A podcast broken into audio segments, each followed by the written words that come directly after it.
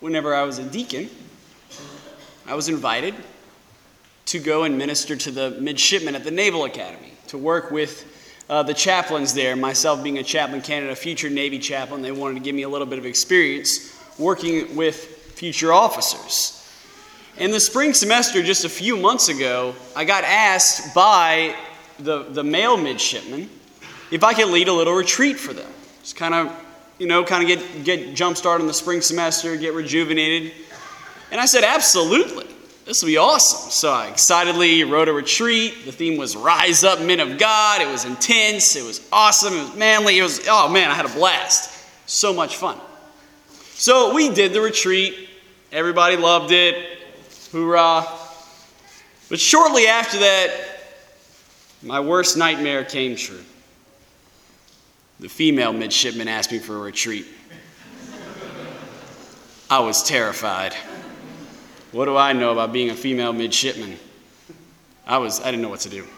So what I decided to do ultimately was kind of revamp the program, not do the theme Rise Up Men of God, but rather do something a little bit more feminine. And instead I talked about Mary. And after we were done with the retreat, we did a kind of sharing of graces. We all sat in a circle and we discussed what you got out of the retreat. And one of the things I was so surprised by was how much the female midshipmen before the retreat didn't like Mary. How they saw Mary as unrelatable, unimitatable, and ultimately irrelevant because she didn't do anything. Because Mary didn't do anything. And they had a point. I mean, think about it. Mary was immaculately conceived, chosen specifically by God to avoid that plague that affects us all, known as original sin. She became a mother by a pure and gracious gift from God. And she was assumed into heaven after having not founded a church, not preached a sermon, nor worked a sacrament. In a sense, she did nothing. She didn't have a job, she didn't have a career, she had no worldly accomplishments and no churches to show for what she did. And yet, and yet, the church values her and holds her as the highest creature ever to walk the face of the earth. Now, how could that be? How could it be that a woman who just received this unbelievable gift end up being the most highly valued person in the church? But not only that, not only within the church, but even Time magazine, not exactly a magazine noted for its wonderful alliance to religion, but even Time magazine had her on the front cover saying that she was the most influential woman in the world.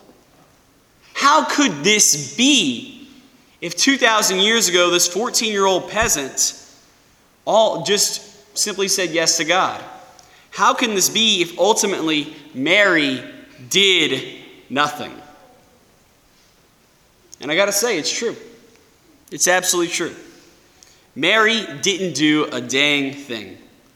Not a single thing. But not in the sense that she didn't found churches.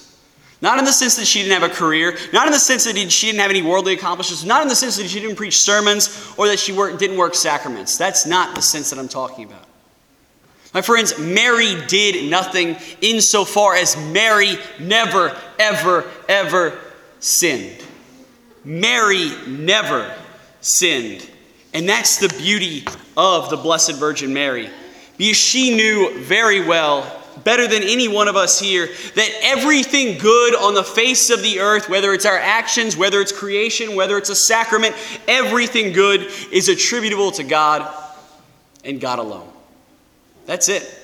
To God and God alone, which means that everything bad is due to us. No excuses. It's our fault if we do something wrong. It's our sin. And if you find an excuse, you have no guilt. In the case of Mary, in the case of Mary, she is the only person on the planet to have ever been able to say, to have ever been able to point to herself and say that she has done nothing. She is ultimately not responsible for anything because she has never, ever sinned. And that, my friends, is beautiful. It's something that Eve could not do. Eve, just like Mary, was immaculately conceived.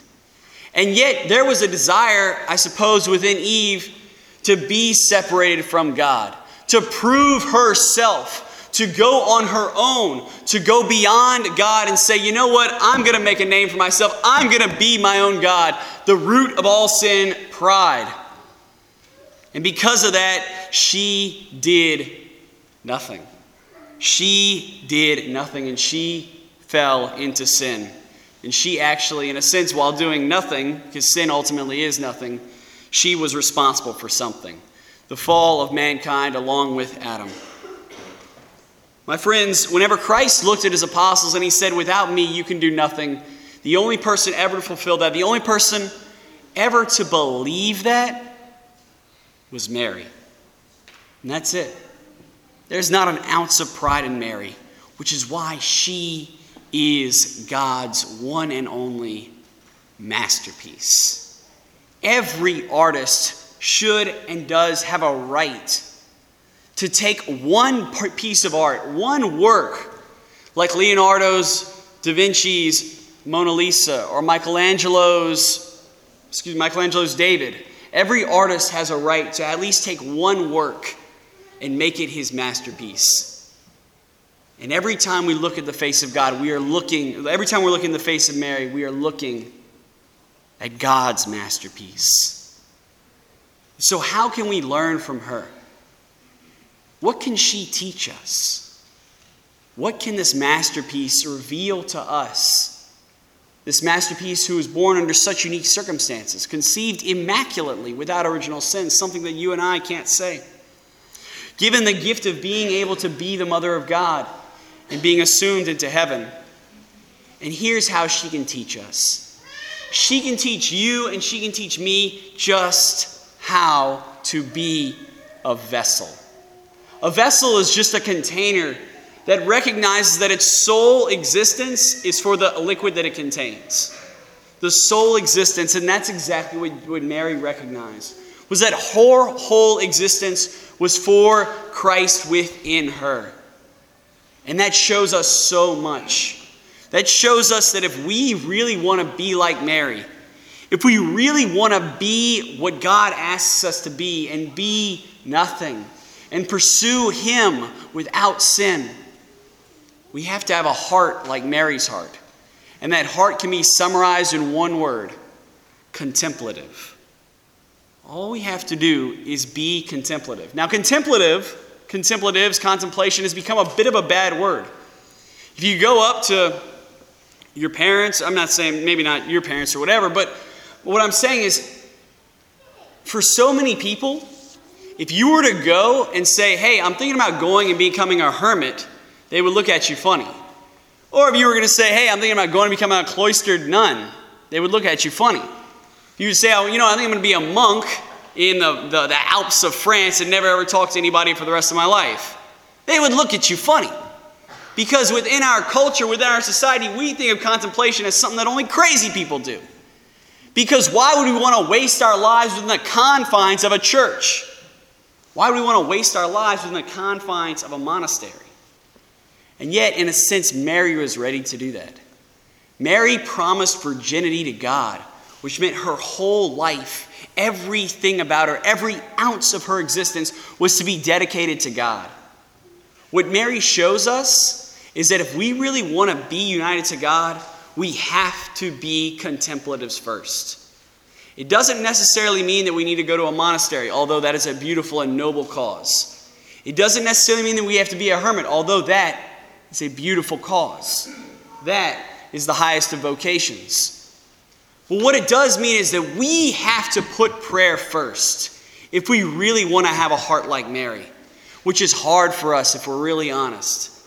How many times do we as Americans wake up in the morning, look at our to do list, and say, ah, I don't really have time for prayer? There's no way I can fit in a rosary. There's no way I can go to Mass. There's no way I can pray the Liturgy of the Hours. There's just no way. I've got too much other stuff going on. My friends, that's something that Mary never, ever said. For Mary, the sole purpose of her existence, because she knew the only good, because she knew the source of all goodness was Jesus Christ, was God. And that's why Mary is the fulfillment of the Christian life. Because whenever you and I look at Mary, you look at the one human being that chose to put God first, not just once, not just twice, but for every single day throughout her life. Which is why we can always look to Mary and cry out, Mary, be a mother to us now. My friends, on the desk of God, for every single one of us, there are two statues. There's a statue of who God wants us to be, and a statue of where we are, the work that God has in progress with us. And we can always stop that work, we can always veto it. But Mary never ever chose to veto that work. Mary never ever chose to veto the grace of God which sought to mold her into her into his daughter. Which is why on the desk of God there's only one statue of Mary. The creation that God always wanted her to be. And that's why you and I can confidently, boldly, proudly, and from the depths of our heart cry out to Mary and ask her, Mary, Mary, be a mother to me now.